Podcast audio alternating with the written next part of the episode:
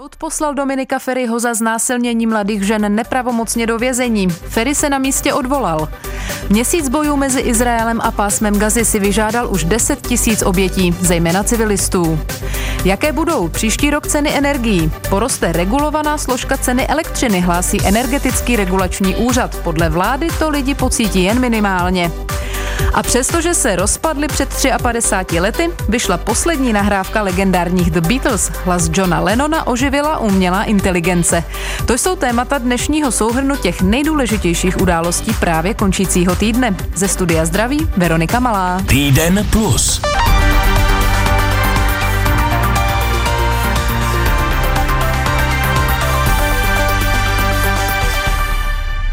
Bývalý poslanec TOP 09 Dominik Ferry má jít na tři roky do vězení. Obvodní soud pro Prahu 3 ho uznal vinným ze dvou znásilnění a jednoho pokusu o něj. Obětem musí vyplatit také očkodnění dohromady přes půl milionu korun. Rozhodnutí není pravomocné. Jaká byla reakce Ferryho u soudu a co po skončení jednání řekl, na to se zeptala moderátorka radiožurnálu Hanka Schánělová, redaktorky Marie Veselé. On řekl, že je zklamaný a to konkrétně z toho, že je odsouzený za něco, co se podle něj nestalo. Velmi těžce se to poslouchá, když vím, byl jsem, byl jsem u toho, má výpověď tady tím, tím přímým důkazem, když slyším, že se stalo něco, co se, co, co se nestalo, to je zkrátka jako velmi nepříjemný pocit nějaké křivdy. Dominik Ferry se odvolal ještě v jednací síni. Případ tak bude řešit Pražský městský soud. Exposlanec doufá, že odvolací soud bude mít na věc jiný názor. On vinu od začátku odmítá. A zdůvodnila soudkyně, proč Dominika Ferryho poslala zrovna na tři roky za mříže. Je to trest za víc trestných činů, konkrétně za dvě znásilnění a jeden pokus o něj. Jedné z dívek bylo tehdy na více 17 let, říká předsedkyně soudního senátu Lenka Hajková. Provedeným dokazováním soud vzal za prokázané, že se sexuálního násilí dopustil vůči všem poškozeným. Poškozenému souhlas takovým aktivitám nedali, naopak jim byly nepříjemné, nelíbily se jim a odmítali ho. Ferry mu nepomohlo ani to, že se podle soudkyně při výslechu obětí hlasitě smál. Podle Ferryho ale není jisté, že to byl vůbec jeho smích. A co konkrétně podle soudu Ferryho usvědčilo? Hlavně výpovědi poškozených dívek, jejich věrohodnost potom potvrdili i znalecké posudky. Státní zástupkyně Petra Gřivnová je s rozhodnutím soudu spokojená. Právě ona Ferimu navrhla třídelté vězení. Obžalovaný byl uznán vinným ve všech třech bodech podané obžaloby a rovněž výrok od trestu plně odpovídá mému návrhu ze závěrečné řeči. Kromě vězení soud nařídil Ferimu i zaplatit dívkám očkodné, celkem přes půl milionu korun. A ještě jednou slova soudkyně Lenky Hajkové. Panu obžalovanému neprospívá ani okolnost, že se trestné činnosti dopustil jako mladý politik, jehož poškozené obdivovali, k němuž vzhlíželi. V zásadě mu nelze přičítat k tíži, že tady absentuje jeho doznání, sebereflexe, lítost nebo nějaká omluva poškozeným, protože to vlastně souvisí se zvoleným způsobem obhajoby pana obžalovaného, který trestnou činnost popírá. Ferry tedy odmítá, že se dopustil sexuálního násilí. Už dříve se ale omluvil za nevhodné nebo nepatřičné chování v některých situacích. Jaké důkazy mohou v podobných případech hrát u soudu roli? Na to se zeptala moderátorka Věra Štechrová, advokáta, který se specializuje i na právní pomoc obětem násilné trestné činnosti, Daniela Bartoně. Určitě hlavní roli hrají výpovědi těch eh, jednotlivých aktérů a to, jakým způsobem reagují třeba na otázky, jak tam do sebe ty jejich příběhy zapadají. To se dává taky do kontextu s dalšími nějakými objektivnějšími důkazy, které je možné zajistit, třeba právě záznamy komunikace. V současnosti té mobilní komunikace různých eh, zpráv bývá celkem dost. Potom samozřejmě hrají roli také znalecké posudky, které se zabývají jak eh, věrohodností těch jednotlivých aktérů, tak tím, jestli třeba těm poškozeným vznikla nějaká újma na zdraví, jak tam vypadají ty reakce, jestli, jestli jsou to třeba typické reakce právě pro to popisované jednání. A pak se samozřejmě ještě vyspíchají další svědci, kteří třeba mohli být někde po okolí nebo kterým se potom ti jednotliví aktéři svěřili třeba v různých částech toho děje. Takže těch důkazů bych řekl, že tam připadá v úvahu celkem dost. Cokoliv, co může nějak osvětlit tu věc. Jak moc přitěžující okolností je v tomto případě, že jedné z těch dívek eh, bylo v té době 17 let, kdy mělo k tomu činu dojít? Tady ta skutečnost má poměrně velký dopad právě na výši trestní sazby, protože je to kvalifikovaná skutková podstata. Takže tam je potom trestní sazba v případě právě znásilnění dítěte dvě leta až deset let, s tím, že když by to byla dospělá osoba, tak by tam ta základní trestní sazba byla do pěti let. Nyní se pracuje na e, nové definici znásilnění, která by měla pokrýt řadu z hlediska práva dosud problematických situací. Pokud by tu už taková změna byla, bylo by to šetření podobných případů, řekněme, jednodušší? Tak e, třeba v tomto konkrétním případě by to mohlo být jednodušší v tom, že tam byla celá řada dalších skutků, které byly odloženy právě z důvodu, že to jeho jednání nespadalo pod eh, to, co v současnosti považujeme za znásilnění. To znamená, bylo by to eh, určitě jednodušší eh, z hlediska prokazování, když by tam těch svědectví bylo víc, které můžou potom popisovat třeba nějaký vzorec jednání toho obviněného. A jinak obecně bych řekl, že ta nová definice by mohla právě zjednodušit přístup v tom, že by se dokazování více zaměřovalo na eh, otázku souhlasu s tím sexuálním jednáním a neřešilo by se tolik, jak ty oběti reagovaly, jestli se bránili, jakým způsobem se bránili a tak podobně. Ukazuje tenhle případ něco o tom, jak u nás chápeme, co je vlastně sexuální násilí a znásilnění? Určitě. Řekl bych, že tady tento případ dostal celou problematiku výrazně právě do pozornosti veřejnosti a tím pádem je součástí právě té diskuze o tom, jaké jednání v sexuální oblasti je v současné době v naší společnosti akceptovatelné, jaké není a jaké to jednání je trestné. A ještě jednou dostane slovo moderátorka Věra Štechrová. Na to, jak hodnotí výši trestu, se zeptala taky Kláry Kadár, projektové manažerky nevládní organizace Consent, která se věnuje prevenci sexuálního násilí. Ta výše eh, trestu odpovídá nějaké závažnosti a ukazuje to, že má smysl sexuální násilí hlásit a vlastně zde práce hlavně za dobrou prací policie a státní zástupní, kteří odvedli skvělou práci, protože bez sebraných a předložených důkazů by nemohl být nikdo odsouzen. I případ Dominika Ferryho přispěl určitě k nějaké větší debatě ve společnosti o tom, jak je posuzováno a vyšetřováno znásilnění i o výši trestu. Posunul se přístup policie a soudu k těmto případům, řekněme od toho roku 2021, kdy policie začala tento případ šetřit? Určitě, protože ve společnosti eh, vlastně probíhá určitá eh, debata o tom, co vlastně znásilnění je a zda eh, to, jak momentálně máme tu trestní úpravu napsanou, zda to odpovídá vlastně tomu, jak to znásilnění opravdu jako v realitě probíhá a proto bojujeme za to, aby došlo ke změně definice znásilnění na sex eh, bez souhlasu, aby ta definice byla postavená takto a ne tak, jak je nyní, kde je potřeba, aby bylo dokázáno, že došlo k násilí. Když eh, si vezmeme, že jde zatím o nepravomocný rozsudek, ale přesto, mm, jaký vzkaz podle vás směrem k veřejnosti právě tenhle verdikt teď vysílá? Určitě ten, že má cenu sexuální násilí hlásit a že ty oběti budou vyslyšeny. I přesto, že zrovna oběti v tomto případě si prošly opravdu nelehkou cestou a patří jim dík za jejich odvahu, že ty případy nahlásili a i přes vyvinutý tlak a nenávistné komentáře bojovali dál, ale Určitě to dává obětem nějaký vzkaz, že budou vyslyšeny a ať se nebojí hlásit tyto případy. To říká Klára Kadár, projektová manažerka z nevládní organizace Consent. Už téměř měsíc trvá konflikt mezi pásmem Gazy a Izraelem. Válku už nepřežilo 10 tisíc lidí. Na obou stranách hranice umírali a umírají především civilisté. Konflikt začal 7. října teroristickým útokem Hamásu na izraelské vesnice a města. Boje za tu dobu vyhnali z domovů další tisíce lidí. Nejvíce vnitřních vysídlenců je v pásmu Gazy. I v Izraeli, ale jejich počet přesahuje 200 tisíc. Natáčel blízkovýchodní zpravodaj Štěpán Macháček. Hotelová lobby je plná dětí a jejich rodičů. Různě tady posedávají, hrají si, mají tady hrací koutek a hotel jim připravuje krabice se sendviči. Tady našlo dočasné útočiště několik stovek lidí z jihu i ze severu Izraele. Lidé sem přicházeli postupně. Někteří hned po útoku, jiní o pár dnů později. Jsou tu i lidé ze severu, od hranic s Libanonem. Paní Shirley sedí s kamarádkami na terase Tel Avivského hotelu přímo u pláže. V něm teď bydlí jen běženci. Každý z nás, kdo tu je, zná osobně někoho, koho zavraždili nebo unesli. Všichni jsou tu postižení posttraumatickými stavy. Jsou vystrašení, když projede motorka. Hodně teroristů totiž na motorkách přijelo. Said Sabha je manažerem jiného, menšího hotelu opodál. Sám je izraelský Arab, Židovským uprchlíkům přitom vychází hodně vstříc. Máme tu několik rodin, které jsme na své náklady ubytovali na několik nocí, aby si odpočali.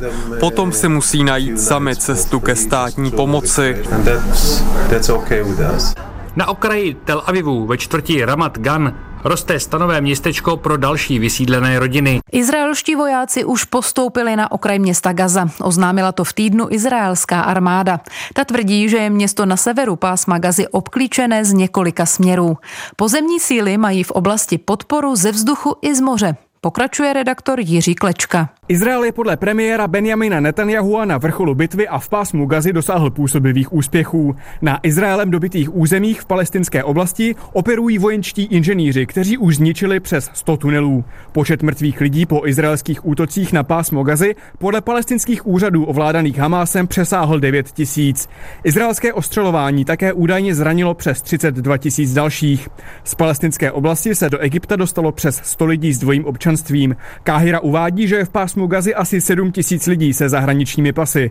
Do Egypta se přes hraniční přechod Rafah dostali také asi čtyři desítky zraněných palestinců. A čekalo se také vystoupení vůdce libanonského pro iránského hnutí Hizbalách Hasana Nasraláha. Ten oslovil své příznivce přes televizní vystoupení z neznámého místa v Libanonu a pohrozil rozšířením konfliktu z pásma Gazy. Varoval Izrael před pokračováním ofenzivy v pásmu. Obětí bylo podle Nasraláha už příliš. Vzkázal také, že za každého zabitého civilistu v Gaze zaplatí Izrael stejnou cenu.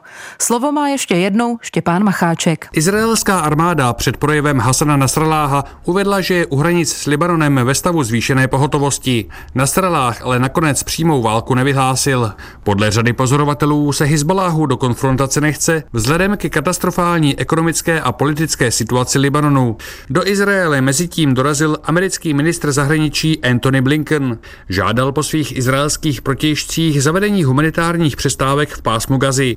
Izraelský premiér Benjamin Netanyahu ale krátce na to uvedl, že žádné příměří nepřichází v dané situaci v úvahu. Do jakého bodu pozemní operace dospěla a jak si vysvětlit slova izraelského premiéra Benjamina Netanyahu o tom, že je Izrael na vrcholu bitvy? Na to se zeptal moderátor Tomáš Pancíř, plukovníka generálního štábu a docenta Univerzity obrany Libora Kutěje. Několik týdnů tady probíhaly nějaké přípravné operace a všechny směřovaly, bez ohledu na to, že každá z nich měla svůj význam samostatný, směřovaly k tomu, aby vlastně připravili podmínky pro tuhle vstup pozemní operaci. To znamená vstup do města eh, Gaza, které je jako každé hlavní město centrem tady této militantní organizace a eh, aby si připravili podmínky pro, eh, řekněme, obsazování, obsazování toho domu, domu to vyčišťování a likvidace, eh, likvidace těch tunelů. Takže já si myslím, že to je jakýsi vrchol, jakýsi pomyslný bod, ze kterého vlastně Izraelci teď by neměli ustupovat a myslím, že to je to, k čemu směřovali. Takže asi to je jakýsi vrchol toho, co se zatím dosud událo. K tomu postupu izraelského velení dá se říci, že jeho jednotky fakticky, nebo izraelské jednotky jednotky fakticky rozdělili pásmo Gazy na několik sektorů, které postupně izolují, nebo že prakticky oddělili tu severní a jižní část? No, oni k tomu směřovali vlastně ty výzvy, které se můžeme interpretovat humanitárně, to znamená odcházejte vy, palestinci, eh, dolů na jih, protože my budeme postupovat do severu. Natolik, nakolik je to dnes rozděleno na určité sektory, já si myslím, že to hlavní úsilí izraelských, eh, izraelských jednotek je v té severní oblasti eh, a opravdu ta Gaza bude jejich eh, cílem číslo jedna a můžeme se připravit na soustředění sil především v této oblasti. Izraelská armáda do těch bojů údajně nasazuje jednotky, které zvlášť byly cvičené pro pohyb v ústě zastavěné městské oblasti i v sutinách po intenzivním bombardování. Jakou podobu by teď mohl mít postup ve snaze dobít hlavní město Gazy i s ohledem na ty dvě stovky rukojmích, které stále drží teroristé? Izraelci už celá léta nebo celé desetiletí vlastně měli eh, v jižní části svého území eh, tajnou výcvikovou základnu, ve které se učili boj pro eh, v tom urbanizovaném prostředí, protože čekali, že jednou tady samozřejmě k tomuto může dojít. K tomuto teď dochází, takže ano, Izraelci mají jednotky, které jsou vycvičeny pro boj v zastavěných oblastech. No a co se týče podoby tady těchto bojů, tak je to samozřejmě ta část operace, která bude nejobtížnější. E, ty ztráty tam budou e, i pro Izraelce asi dost vysoké tím, že musíme počítat v jakýchsi čtyřech vrstvách pomyslných, ve kterých se to bude odehrávat. První je vlastně ta, ta e, ve vzduchu, to můžou být jakési útočné drony, které může Hamas být ještě k dispozici, můžou to být rakety. Dále jsou to střechy domů, ze kterých mohou být odstřelování e, izraelští vojáci. Dále jsou to ulice, a tam můžeme počítat eh, se zaminováním, můžeme počítat s nástrahami domy, no a potom je to gazanské metro, to znamená ty tunely pod eh, Gazou. Další vývoj situace v Izraeli budou naši reportéři i nadále sledovat. Posloucháte Týden Plus. Ohlédnutí za uplynulými sedmi dny. Souhrn událostí najdete také na webu plus.rozhlas.cz, v aplikaci Můj rozhlas a v dalších podcastových aplikacích. České domácnosti by příští rok mohly platit za elektřinu zhruba o 10% víc. Cena samotné komodity sice klesá, výrazně ale naroste regulovaná složka. Podle energetického regulačního úřadu o víc než 70%. Co přesně to znamená a proč by mohla cena růst, o tom mluvila moderátorka radiožurnálu Hanka Schánělová s redaktorkou Eliškou Balcárkovou. Protože se zvedne, jak už jsme řekli, regulovaná složka a do ní patří taky poplatky za obnovitelné zdroje. Ty od loňského října hradí za domácnosti a firmy stát a to kvůli vysokým cenám energií.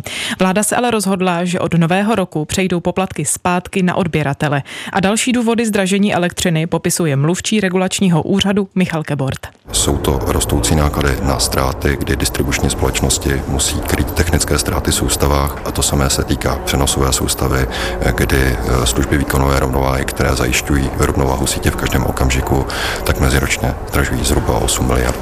Ve skutečnosti nejde ani o meziroční nárůst nákladů na tyto služby, ale to, že již nebudou nadále dotovány ze státního rozpočtu. Doplním, že regulovaná složka tvoří jen menší část celkové ceny a tak i přesto, že vzroste o 70%, celkový nárůst bude u spotřebitelů nižší, tedy zhruba kolem zmíněných 10%. Bavíme se o elektřině, Eliško, ale zdraží i plyn?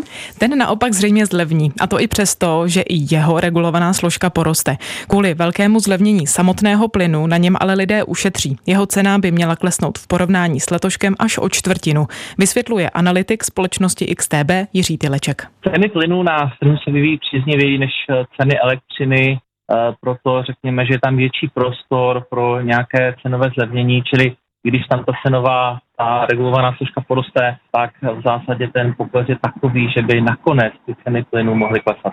A dodám, že podle Tylečka by ceny energií neměly během příštího roku nijak výrazně se měnit. Na informace o zdražování elektřiny hned reagovala obě opoziční hnutí. Navýšení regulované složky podle nich odnesou nejen domácnosti, ale zásadně i firmy. Premiér Petr Fiala z ODS jejich tvrzení popírá. Koncové ceny energií podle něj zůstanou podobné jako letos. Řekl to na mimořádném briefingu na úřadu vlády.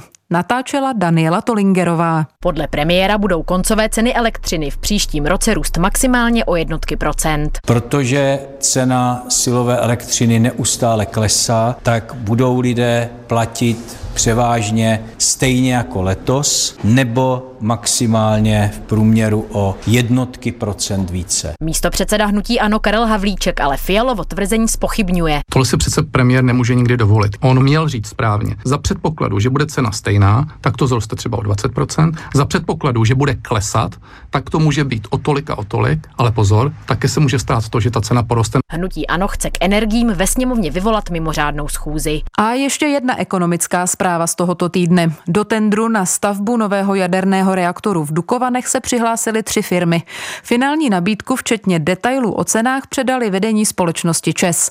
Ta má teď čas na posouzení nabídek. Téma pro kolegu Jana Bílka. V tendru jsou francouzská firma EDF, korejská společnost KHNP a americký Westinghouse. Ladislav Kříž, mluvčí Česu, říká, že firma v únoru předloží vládě hodnotící zprávu. Tím výsledkem poté bude pořadí čistě podle ceny. Její výši společnosti neuvedly. Čes odhadoval v roce 2020 náklady na 160 miliard korun. Ovšem podle tehdejších cen. Konečné slovo o tom, kdo kontrakt nakonec dostane, bude mít vláda. Máme zájem dosáhnout co nejníž nižší ceny přepočítané na náklady projektu. Řekl minister průmyslu Josef Síkela Zastan. Nový reaktor by měl být v provozu v roce 2036. Nahradit by měl starší dosluhující zařízení. Cenu nabídek zatím nikdo nekomentoval, ani zástupci uchazečů, ani sám Čes.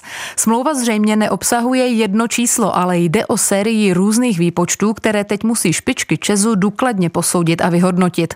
Mluvčí společnosti Ladislav Kříž řekl, že budou analyzovat skoro 100 tisíc stránek. Já myslím, že i nám bude trvat několik týdnů, než se doberem, eh, jaká je ta cena, kterou budeme moci eh, posoudit. Takže v tuto chvíli zatím to nevíme a první, kdo se od nás eh, dozví to pořadí a ty ceny jednotlivých uchazečů, bude vláda České republiky v únoru příštího roku. Únor příštího roku je tedy důležité datum. Tehdy dostane kabinet oficiální pořadí uchazečů podle propočítané cenové nabídky. Oživil nejenom Tolkienovi hobity, ale i legendární brouky. Dokumentaristovi a režiséru Petru Jacksonovi se podařilo pomocí umělé inteligence znovu rozespívat Johna Lennona. A díky tomu teď, neuvěřitelných 53 let po rozpadu The Beatles, vychází jejich poslední skladba. Slovo má redaktor Tomáš Maleček. I know it's true.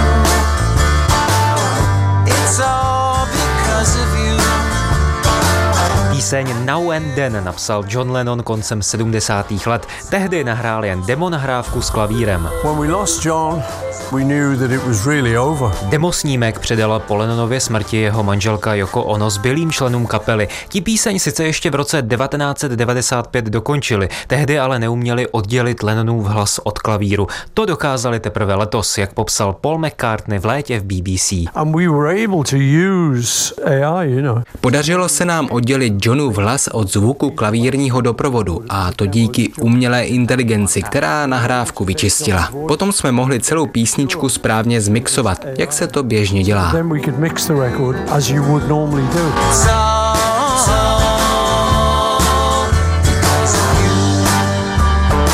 McCartney nahrávku dokončil s druhým žijícím členem legendárních brouků Ringo Starrem. Pomohl jim slavný novozélandský režisér Peter Jackson, který nesfilmoval jenom ságu Pán prstenů, ale předloni natočil taky dokumentární film The Beatles Get Back.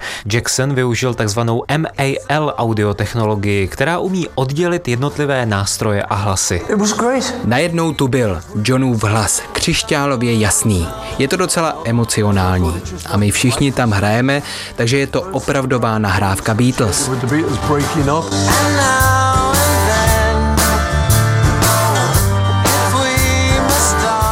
Nový single vychází taky na vinilové desce a to společně s písní Love Me Do, tedy vůbec prvním singlem, který Beatles vydali před 61 lety. A tím už končí i souhrn toho nejdůležitějšího, co přinesl právě končící týden. Od mikrofonu se loučí a příjemný poslech dalších pořadů Českého rozhlasu Plus přeje Veronika Malá.